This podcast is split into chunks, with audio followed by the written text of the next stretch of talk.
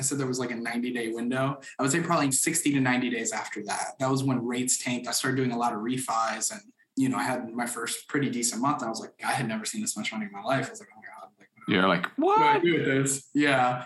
And of course, me, I bought a bunch of dumb stuff and did not do anything responsible with it. But That's all right. Um, You're still young, man. You know, don't do it at 57, but oh, 27. no. my saving grace is I have time to recover. That's what I was telling Yeah. myself. The most inspiring stories from today's most successful mortgage brokers.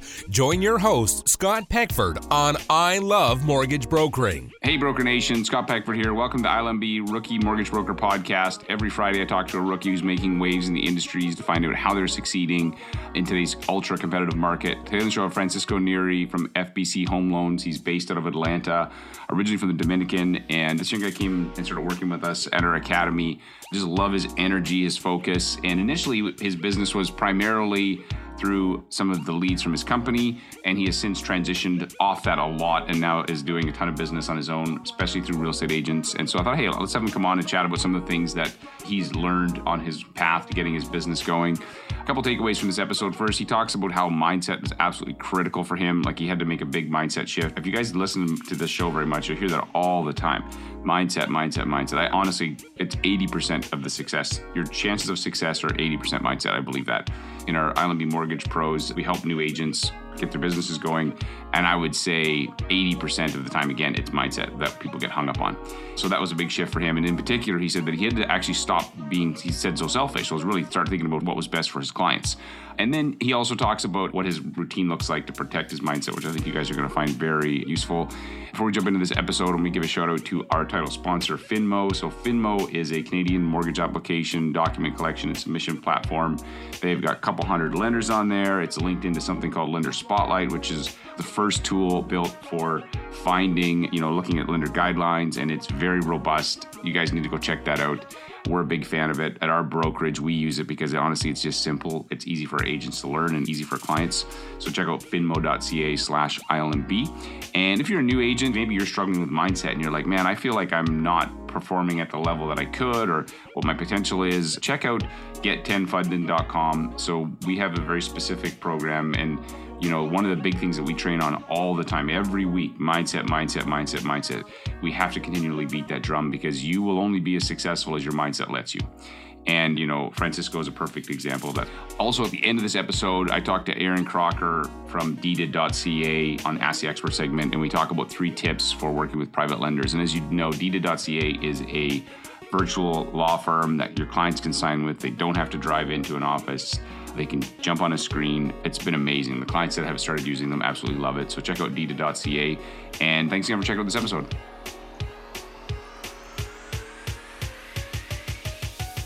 Hey, Francisco, welcome to the show.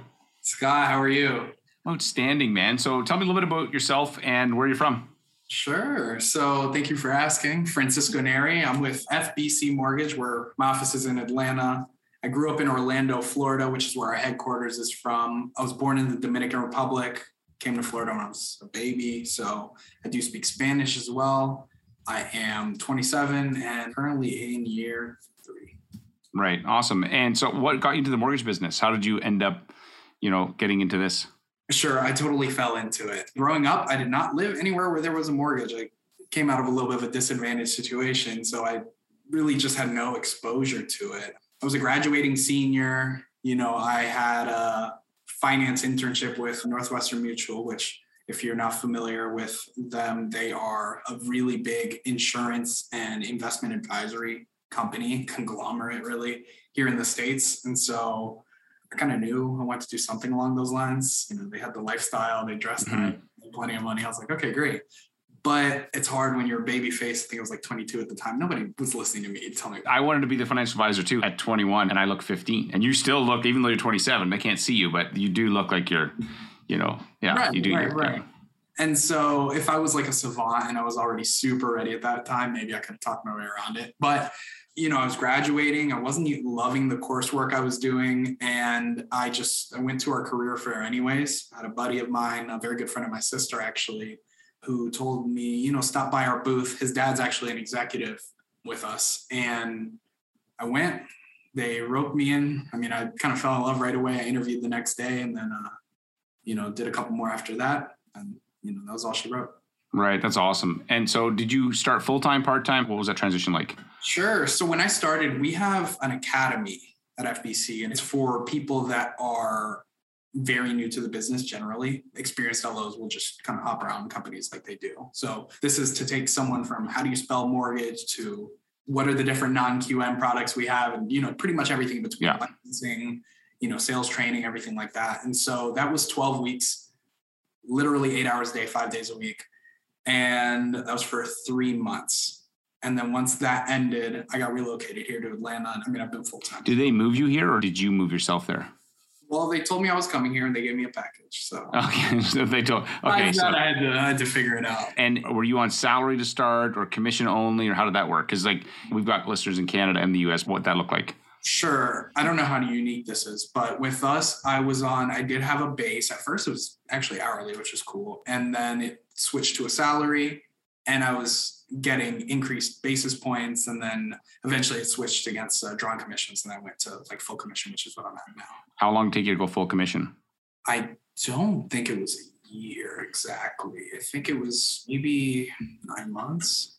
Oh, that's not bad. And so, I've just out of curiosity, if you were to stay on the salary slash can you stay there indefinitely, or at some point no, do they? No, the plan was always to wean us off and get us. They, yeah, the company's not like, hey, you're just going to sit here and like this is basically so that you can survive in order to get your business to become fully commissioned, but you couldn't stay there for two years, for instance. They'd be like, no. And there are people internally who are like team loan officers who they work under a senior LO. They might be getting something from the company and they're getting splits off the deals, and that's more of a they're acting more like in a support role though not in a direct yeah, like you're dealing with directly with consumers and stuff. Right. Well they probably are. It's more like you know in the class or in the course when you talk about the different models it might be sort of that point guard model. Yeah right. The senior guy the guy whose face is on everything is handing it off and you know someone else's. Is is dunking is under the hoop putting it in. Okay so was there any point you questioned you made the right choice? Is there any point you're like oh my gosh what did i get myself into? I'm curious. Yeah so I would say there were two. One was when I made that shift to being 100% commission. I'm grateful though for it. But at the time, I started off working under someone on a really high volume, very hands on builder account where this was where I cut my teeth. It's a hard account. I'm not going to mention it by name, but any loan officer that hears about it will know. And it was tough. It was tough. They were low credit score very fast turn times. They were spec homes that were already built. And so we sort of had to figure them out. And it was taking all of my time to do so. I was working pretty much every weekend as well. And I was in a city where I didn't really know that many people. I had no family here. And I was really frustrated. And then when I switched from having that base to not having it, well, I spent all my time basically getting as many reps as possible. I mean, I did get to touch a lot of loans that I didn't have to necessarily originate but I wasn't getting the full commission on them. I was like the junior loan officer on those. Yeah. And then when they pulled the plug and I transitioned off of it, well, for about 90 days, that hurt. To yeah. where I was like, uh, okay, I'm gonna have to make some decisions. Well, the thing is, you're learning loans. So in those models, what I notice is you're definitely getting lots of reps on loans, but what you're not learning is the business development side because you don't have time, right? Like you had no time to develop your business because you're working weekends on these other loans. And so, mm-hmm. like, you jam a lot of experience into a short period of time in terms of the process and underwriting, but it doesn't help you get your own business going. So you had 90 day period, right? Where you were like, oh I, my I gosh. Say, I would say it was like two to three months where I was like, this yeah. kind of sucks right now. But I was doing business development stuff as well because I was never prevented from originating my own business. And just the amount of time that that obligation took, it was hard for me to mm-hmm. work the way I do now. But that was what saved me was I was in a closed referral like networking group where there was like one of each person and they you know had started referring me business because I was developing those relationships and I was out at networking events and whatnot. So I mean even closing a deal or two a month on top of that brought me right back and I was like okay I'm good now. This is this is fine. Yeah. I know where to go from here Mm-hmm. Okay.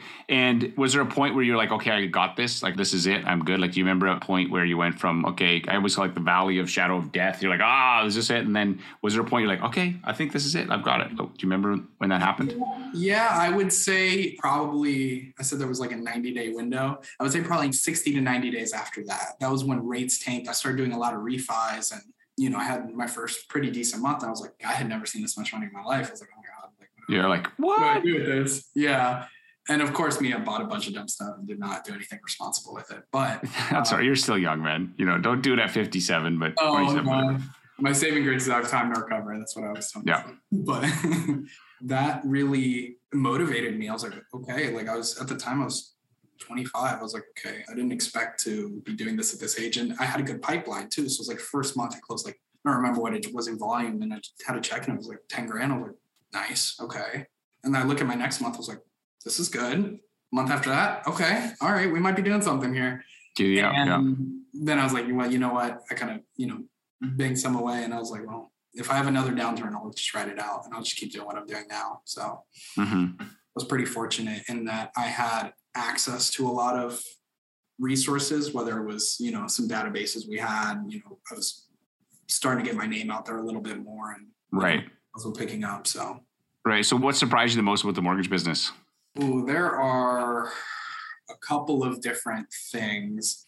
Even though the margin for error is not very big, like we really do have to be accurate, we're gonna make mistakes, period. And it is equally, if not more important to learn how to like adjust and pivot off of those than trying to totally avoid them because like if you're growing, you're gonna make mistakes one of the things that you mentioned too was a big surprise to me. Learning how to do the job and learning how to grow and run the business are not the same thing at all. I think that like being a loan officer is like three jobs in one. It's like a sales and marketing person, like a deal making, or with you guys, maybe underwriting, and then like pipeline management, you know, and at scale, they're usually split up. But at the beginning, it's all you. And Yeah. recognizing that those are different things and learning how to time block, compartmentalize, make sure that you're always doing them is important. And then lastly, like nobody does things the same way. Right. I've always been kind of a plug and play person where I see something I like and I'm like, okay, I can imitate that model and I'm fine. But I have noticed that like there's so many different variables as to where we get our business from, what type of clients we have, how we structure our day, how we organize ourselves, like that. There's more than one way to be successful, really. Right, right. But it takes a lot of trial and error too. I mean, even now I'm still experimenting stuff because I haven't hundred percent found my model that like I can do with my eyes closed at the highest level yet. But I'm getting Right. When I think about the mortgage business, there's kind of you touched on that. So you got I think of it like marketing, so that's attracting clients, sales, which is converting clients. So you you these leads. You got if you can't convert them, oh, I'm going to go somewhere else, and then funding.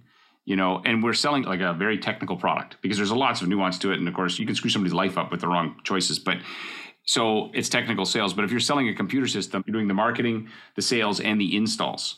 And there's really the three kind of pieces as I've been thinking about this more. And you can be really good at installs, but if you can't do sales and marketing, you're never going to be a self producing originator, right? Like you have to get that piece down. So, which part did you enjoy the most? Which part do you like the most? well, I don't want to say I'm natural in anything. I think even my social normalness is developed. Mhm. but I would say sales. I like to talk to people, cut it up. I think if you can make somebody laugh, you can get their business. Yeah, that was always my thing. If I had the client laugh at some point, I'm like, okay, I'm good, and I Right. you know do anything I could to get that.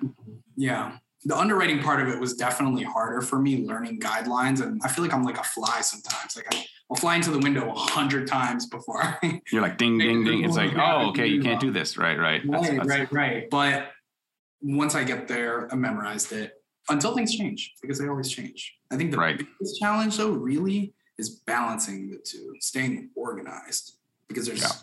we'll say you've got a pipeline, you've got 30 active deals, they're all in different stages, they all have different nuances, and you're trying to get new ones, and you're still trying to, you know, maintain the relationships you already have. I think that's the hard part.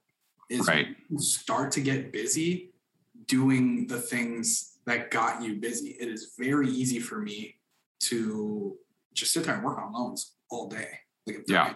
many times, and then I'll kick myself in the butt. I'm like, But then your pipeline starts to dry up, right? You're on the roller coaster, the Yeah. loan officer roller coaster. So, in terms of the you said sales were your thing. So, when did you come into our program? I can't remember when it was. Was it like six months ago, five months ago? I can't I would say, yeah, yeah, five months ago or so, because right now we are about halfway through my second session. Right, your second quarter. So, uh, for you, what was your biggest takeaway that you've got from? I mean, you're a U.S. guy. You got a different model than some of our other clients. So, what was your kind of biggest takeaway that helped you in your business? mindset by far. I mean, I went through a lot of the modules and they are extremely helpful for anybody that's watching this. That there's definitely something that you can take away from it. But for me, it was mindset. I needed to mature a little bit, honestly, both personally and professionally to really, you know, do what I need to do in this. And making sure that I'm cognizant of what I'm doing and why I'm doing it on a daily basis and you know keeping track of my goals has put me in such a an improved headspace that now I can actually implement things that I want to try successfully for the right reasons. You know, one thing I've kind of come to terms with is a lot of what pushes people, especially salespeople that want to make a lot of money, some of the things that we are attached to in terms of like our ethics and our motivations are negative. Mm-hmm. And you know, we have to work through those and really understand what success and happiness looks like in order to operate at our best selves. Because not even volume specific. How many high producers do you know that hate their lives? Oh, totally. Or they're complete, you know, burnout wrecks, or they're going to crash at some point because they're just flattered all the time. Right, right. Yeah. And so that's been my biggest takeaway is rather than finding shortcuts and tricks for efficiency and everything like that, is you know developing myself to the point where I realize that I'm doing business for the right reasons to help people and that that's going to help me scale. And then I'll just improve things as I keep getting to capacity based on whatever I'm doing. What's your routine look like to keep your mindset sharp? Shout out to Steve D. Yeah, Um, Stevie D, man, he's the king of mindset. phenomenal. One of the things he recommended in the first cohort was to try to use whatever downtime we have and make it productive. So one of the things I've been doing is listening to a lot of motivational stuff on YouTube. A lot, a lot. Like they'll have these 10 minute, 15 minute compilations with some epic music. You're taking a shower, you're going on a walk, you're doing your thing in the morning, but just put some good energy into your Oh, it totally just shifts everything for you, right? Exactly. And then when you go and you make the calls, oh, and give yourself a little bit of wiggle room to actually wake up too. If you're going to start working nine, don't wake up at eight, eight fifteen because you're you're not there yet. Yeah. And then it made it a lot easier for me to make my calls to just call and even if it's not business related, show some love to people. And besides that, I would say I've been journaling a little bit, which is something I've never done in my life before, but it's, hmm you get through your thoughts a lot more clearly when you write them out. Who would have known? So I would say that that's pretty much it. Yeah. As long as you have some kind of a plan, like the key is just you've got some kind of a routine that keeps your minds because mindset leaks, right? Like your focus leaks, your mindset leaks. And so if you're not always on it and you have a bad day, bad file, and you're like, oh my gosh, and then you can go into the spiral and be stuck in there for a week or two. And that's Time not blocking good. is huge too, though. Yeah. Time um, blocking. Haven't mastered it yet. I will admit I'm still working on it, but at least now I have identified that I do certain things better at certain parts of the day than others. Yeah. And I don't have it down to like a 15 or even a 30 minute yet, but I know that I get way more done if I make my calls early and if I structure my files early. Meetings, afternoon, all day. I can talk to people all day in the afternoon, but if I've been looking at loans all day, after a certain point, my brain just doesn't Right. loses a certain attention to detail that is required for that stuff. So I have to do it early. Yeah, Stevie D's good at that. He doesn't do anything till I think noon or something. No client meetings, and then everything gets done in the morning, and then afternoons it's all just. And he loves talking to people, so that those are easy, right? Right. So that's a great model. Okay, so I have some rapid fire questions. So what's one thing people can't find out about you from Google? I was gonna say the whole kickboxing thing, you know, that I, I like to kickbox, just had a competition recently. But if I stay active, that is probably going to change if you Google me. I'm a huge anime fan. I'm a huge nerd. Anime fan. Really, I would not have guessed this. I love it. I love it. I've loved it since I was a kid. I'll literally sneak away in between meetings, like if I don't have anything to do and I don't have enough time to do something else, I'll like read some of the comics on my phone. Right. Shameless about it though. That's awesome. I care. That's cool. And then what's a movie everybody should watch at least once? Jerry Maguire, especially mortgage people. Right. Watched it for the first time this weekend and I was like, wow, it was, it was really powerful stuff. Yeah. It's kind of like going against the whole like, hey, just he got fired, but you know, but it worked out for him. he turned his life around and his business survived because of his Integrity, integrity and actually caring. caring for the people. clients. Yeah. I the big client that he wanted at the beginning of the movie basically looped around and came back to him and fired the other guy. Yeah. So like, why don't we have a relationship like that? I was like, wow. That's how you want to run your mortgage business. Yeah. So you're somebody's mortgage slogan, we complete you. You know, I'm just kidding. The whole thing. anyway, uh, what's one tool or tech that you like? What's some tech that really helpful for you? Zoom, here we are. For me, I love being on Zoom with my clients because I can show them what's behind the curtain. I do not get shopped as much if I go over pricing with my clients when they can see it. Right. Know exactly why that is, if it's a trust factor or if they realize. I, I want you to say that one more time because somebody listening to this, you've touched on exactly you got to show people. So what happens when you show people versus just tell them? They literally do not shop me as much. If I have the opportunity to have them apply, do the loan consultation where we're going over loan structure and I'm asking the questions, and then I get to show them what I'm looking at when I say, okay, here's where pricing is, here's where your payment's going to be, and you know, I'll even explain discount points and premium pricing because it's an, I can't speak for anyone else, but for me, it's like next to impossible to concisely explain over the phone. Yeah. And they trust me. And then when we have a pre-approval out and they go under contract, I just kind of update them a little bit. Okay, here's where the pricing's at today. You know, I told you they move a little bit. And they're like, okay, cool, let's do it. Yeah. That's it. That's awesome. Okay. Anything else that you use? Any other tech? I mean, I'm kind of basic besides that, my Outlook email and calendar. We also have a CRM that's pretty good. Aside from other basic CRM functions, it does send automated updates to my clients and my partners when loans move through the process. Like if I sub- we submit something to processing, once appraisal comes back, once something's conditionally approved, when we get a clear to close final approval, you know, they're getting emails, the realtors are getting emails and text messages. So it does automate some of the communication for me, which I love. Right. Keeps you in touch. That's good. All right. So what's uh, best advice you received as a new mortgage broker? Go after the listing agent. Go after the listing agent. The best time to ask for business is at the closing table when everyone just got paid. Go after the other agent. So what do you do there? What kind of strategy do you employ? I go in there, I make them laugh and ask them to get coffee with me. Right. You're doing it live. Do you go to every? Uh, I try. Every try to go to as many as I can. right. Because sometimes the sellers are there and I have gotten a deal off a referral from a seller, Right. which Get was them to laugh. So if you're not funny, take improv. I've heard improv is really good though for communication. Like I mean, that's like the one of the highest levels of being able to think on your feet and like you know. I believe it. I mean, a good comedian, it's rare that you see them trip up, even when they go off script. Even when somebody, yeah, but you can imagine if you got good at improv, that there's nothing that you couldn't handle. Yeah, you can even do them online. Improv classes. Improv classes. So, okay, knowing what you know now, is there anything you do different if you're starting over again tomorrow? I'd focus a lot more on the mindset thing for sure. Aside from experience, one of the other things that definitely held me back was like some limiting beliefs for sure.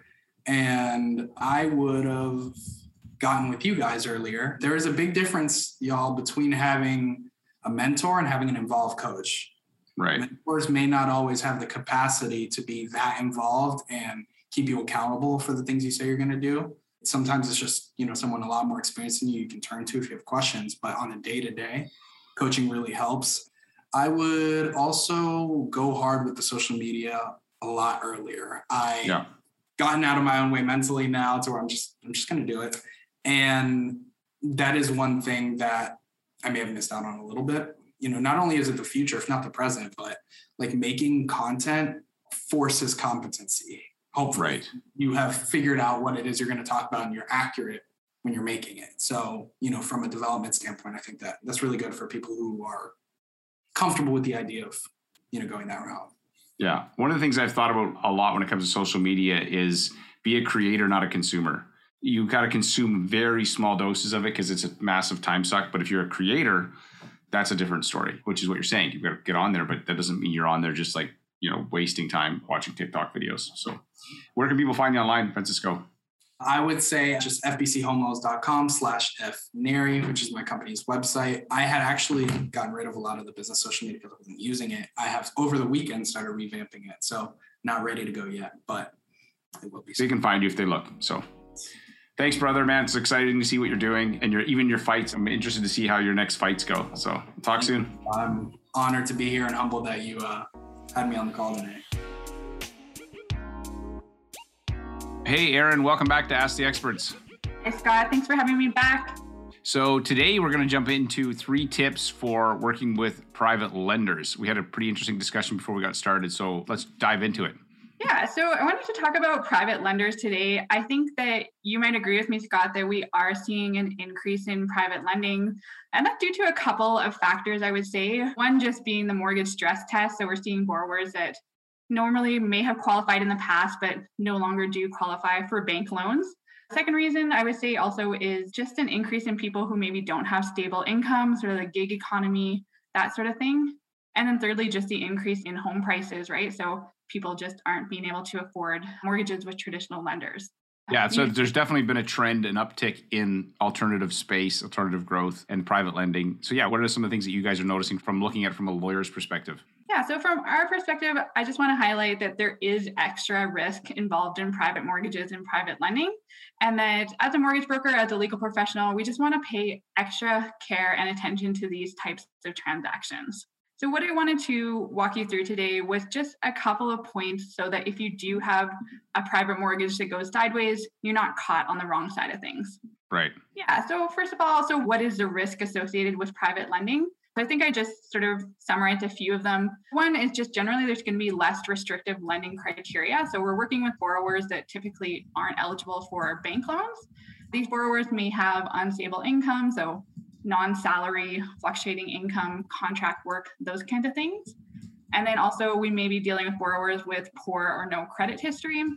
The next thing is that I see a lot is that there's just a sense of urgency with these types of deals. So I've, you know, had a few that are, you know, come in on a Friday and if this deal doesn't close, you know, these people are going to lose their house, it's under foreclosure. So it's just a sense of urgency that everybody wants to get the deal done that can leave room for error.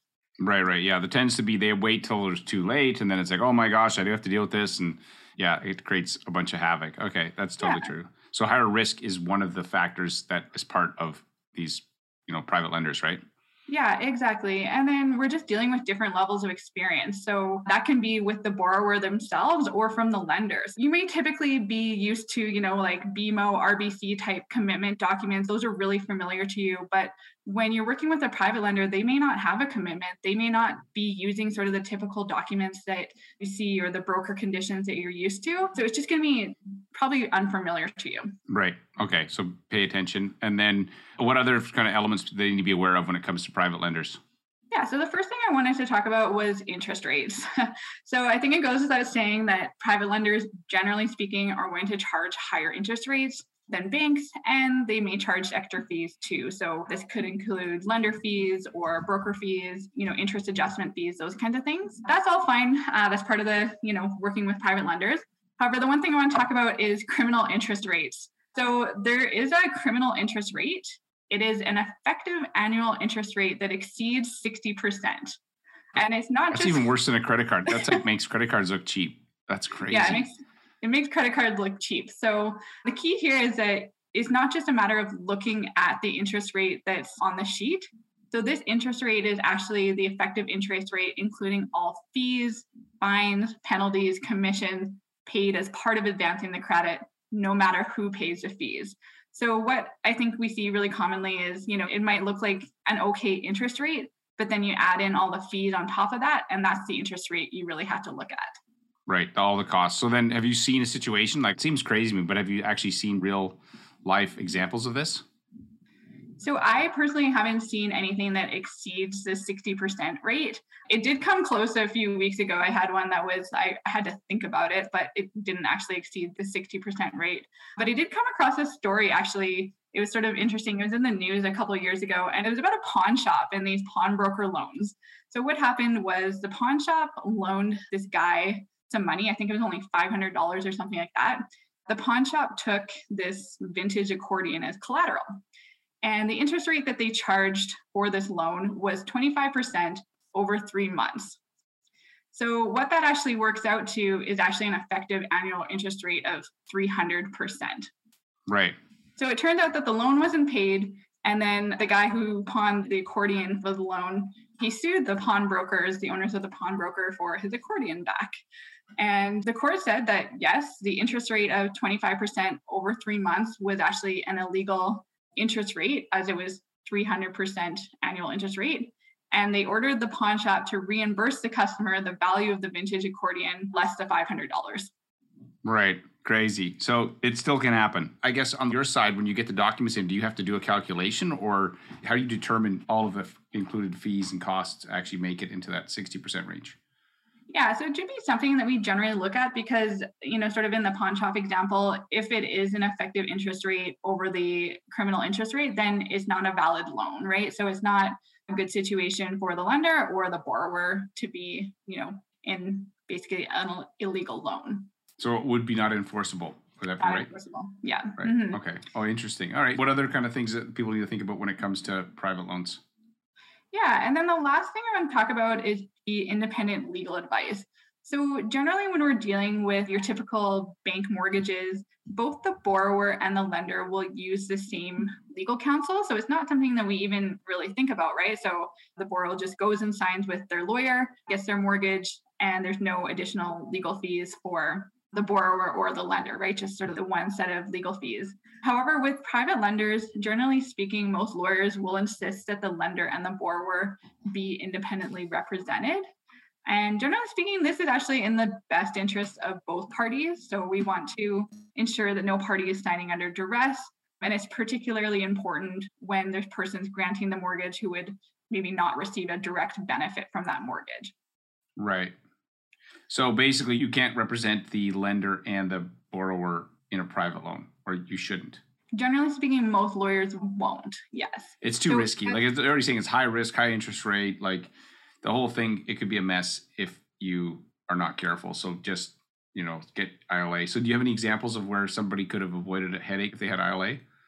Yeah, so actually, this past summer, I was reading in the news, and there was actually a multi million dollar fraud case that came out of British Columbia.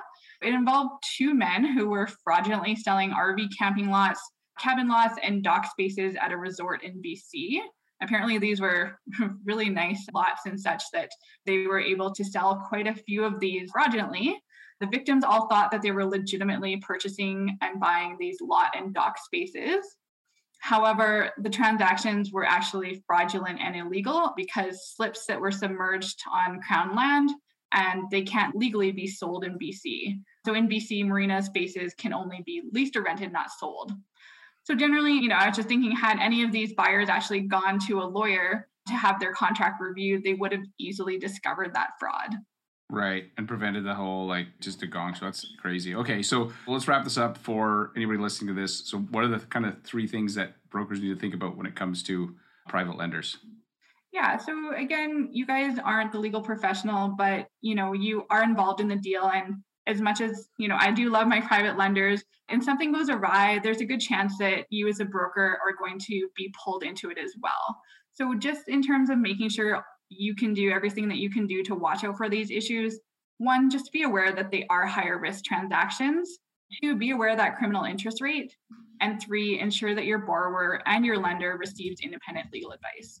Right. That's really good stuff. Awesome. And so if you guys are listening to this, go check out deeded.ca. I know that, Aaron, we were chatting before. You guys are growing like crazy. I know that some of are coaching clients as well as our agents who've been using you guys, and the experience is awesome. So if you're listening to this, so deeded.ca slash ILMB and check them out. They've got a great platform. So just out of curiosity, Aaron, what's the typical like time right now on a refinance that you guys are working on?